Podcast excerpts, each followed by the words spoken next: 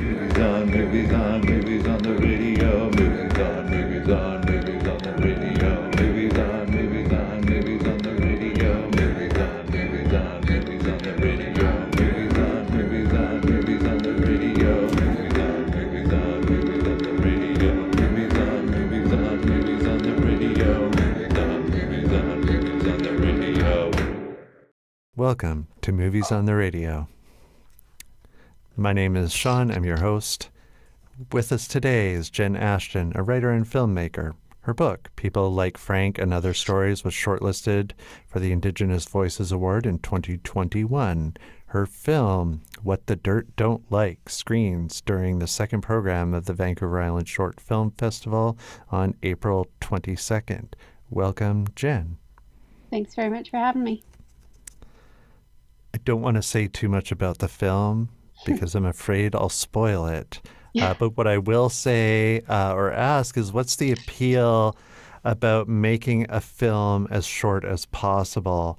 And what sacrifices do you have to make when you're when you're taking an idea or taking a concept and trying to compress it into an incredibly short form? I think I was really fortunate with this one because it came out of a piece of writing that just kind of popped into my head last November. And of course, I don't want to give too much away either. But when it came to making the film, one thing I appreciated about the length was that it could be so concise, which to me is a really pure way of getting my original idea across. And I was able to do that really simply. And I, I think it was quite effective. In addition to writing and film, you're also a music producer and a programmer with a background in computer science.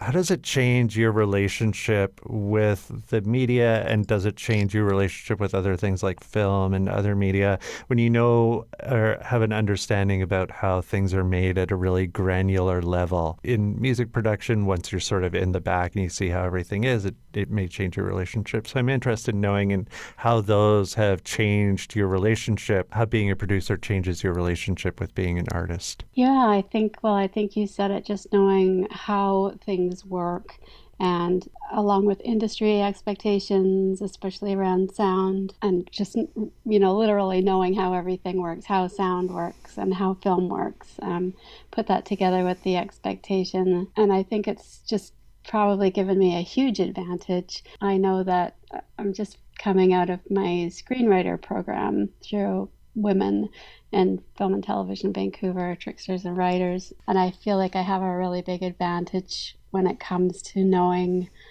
about sound, especially not only just sound on film, but um, the music involved in film and the background of that. And, you know, I can, I have all those pieces in my mind. So when I am thinking of, you know, my own work, I can, uh, I have the advantage of having all those pieces already there. So, as someone with uh, a background in in music, it's not a film that features music heavily uh, in any sense. So, w- where is the decision when it when you know that that's your strength or one of your strengths is to uh, lean into music and, and lean into sound design as part of what you create. How does that enter into your making process in film, whether to choose to use music or to choose to use silence or, or beats without without a lot of sound? What does that look like for you when you're thinking about sound design? Yeah, I think I, I really appreciate a minimal um, perspective. So, especially for my work, I like it to be really simple, really minimalistic. And in this film, you know, even void of all color, um, because it is a black and white film. So, I view sound and music as a character. And I think, you know, I, I feel fortunate to be at a level where I can make the decision whether to have that character come in or stay out. Um, and of course, in this film, because of its very stark uh, simplicity, I, I chose to leave it out. So it seems like there's there's a draw to short pieces, minimalist pieces, things that have sort of extraneous things stripped away.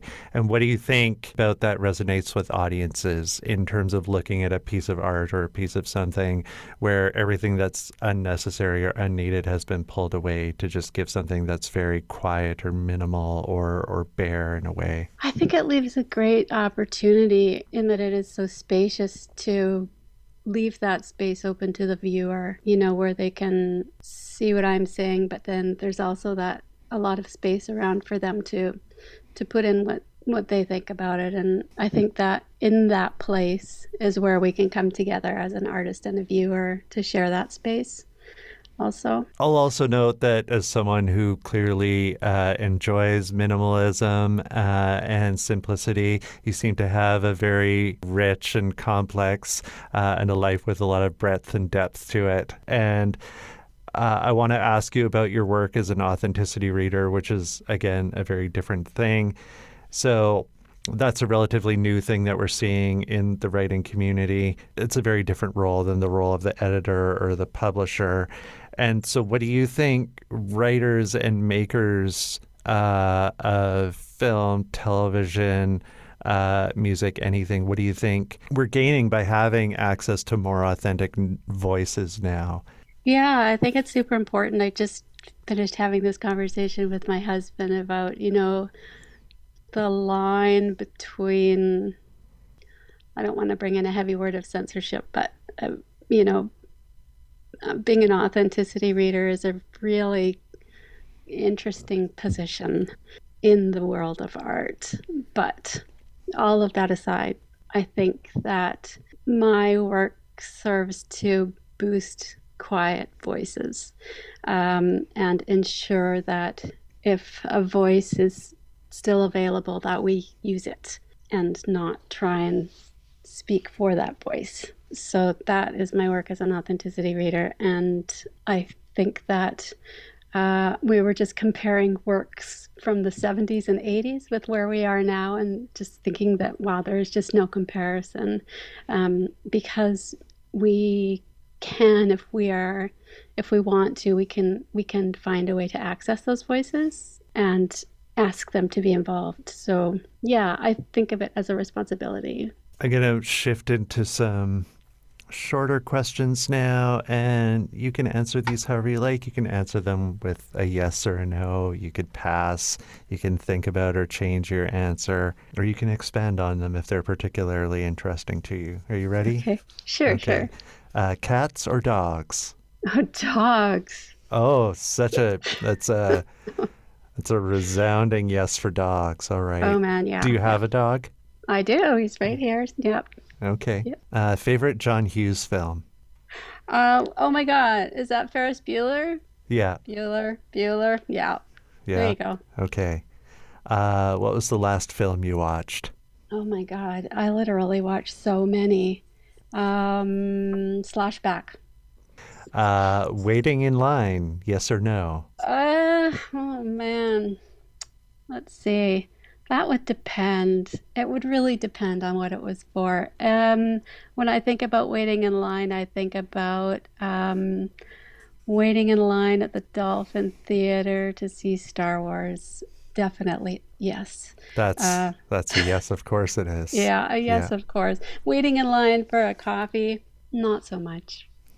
Uh, favorite swear word? Oh, the F word for sure. Uh, song stuck on repeat in the soundtrack of your life. It's gonna be really hard. I my partner uh, used to be a music producer, and uh, I would never ask them this question, but I'm oh asking you anyway. yeah, sometimes I wake up with a song in my head, or sometimes. Um, What's the last song that got stuck in your head? Oh my God. I know it was from Aladdin. Oh, which one was it? It was something from Aladdin. I, I woke up with it in my head yesterday and sang it to the dog all day. Uh, for many of us, uh, we have a hard time picturing ourselves as older than a particular age. Is there an age that you're stuck on in your life? Uh, you know what? I think I've gone past, I've gone so far now, I've actually gone backwards. So I'm pretty sure I'm back into like my 12 year old self. So I'm pretty stuck there. Yeah, definitely. Uh, last film you hate watched or watched ironically? I think it was probably um, what was the one with um, Tom Hanks and Meg Ryan in the bookstore. Uh, I think I probably watched that because I wanted to see if it was still relevant, and I actually I remember loving that film, and then I just sat and cringed all the way through it. So I was probably hate watched it. Uh, my producer, Zoe, you could just say it. You got mail. Oh, you got mail. Yeah, you've got Yeah. mail. I just used to love it, but then I was just like, oh, yeah, I can't love it anymore. It's hard to say goodbye sometimes. Yeah, it is, and sometimes I wish I just like, just don't watch it. Just leave it alone. Leave it where it was. Yeah. Leave it for the memory. But I always pick it up again. Uh, jazz or rock and roll? Oh, rock. Uh, do you believe in ghosts? No, No. no, and I find that really scary to even think about. I don't watch horror. Well, Jenn, I want to thank you so much for taking the time to talk to us today. We really appreciate you and we appreciate your time. Jenn Ashton's film, What the Dirt Don't Like, screens during the second program of the Vancouver Island Short Film Festival, coming to the Malaspina Theatre at Vancouver Island University on April 21st and 22nd. You can purchase tickets to the festival by going to visff.com, purchase a ticket for either program, or since there are so many great films, purchase a pass for the entire festival. Uh, once again, I'd like to thank our guest, Jenn Ashton, uh, for joining us. And Jenn, is there anything you'd like to share with people before we let you go? Um, no, just thank you very much for having me, and I hope everybody comes out and supports the festival. It's super important for um, you know emerging artists to be seen and heard, and um, you never know what you might learn. And will you be at the festival? I will be uh, online, I think, but I won't be there in person. Fantastic. Well, I look forward to speaking with you more then.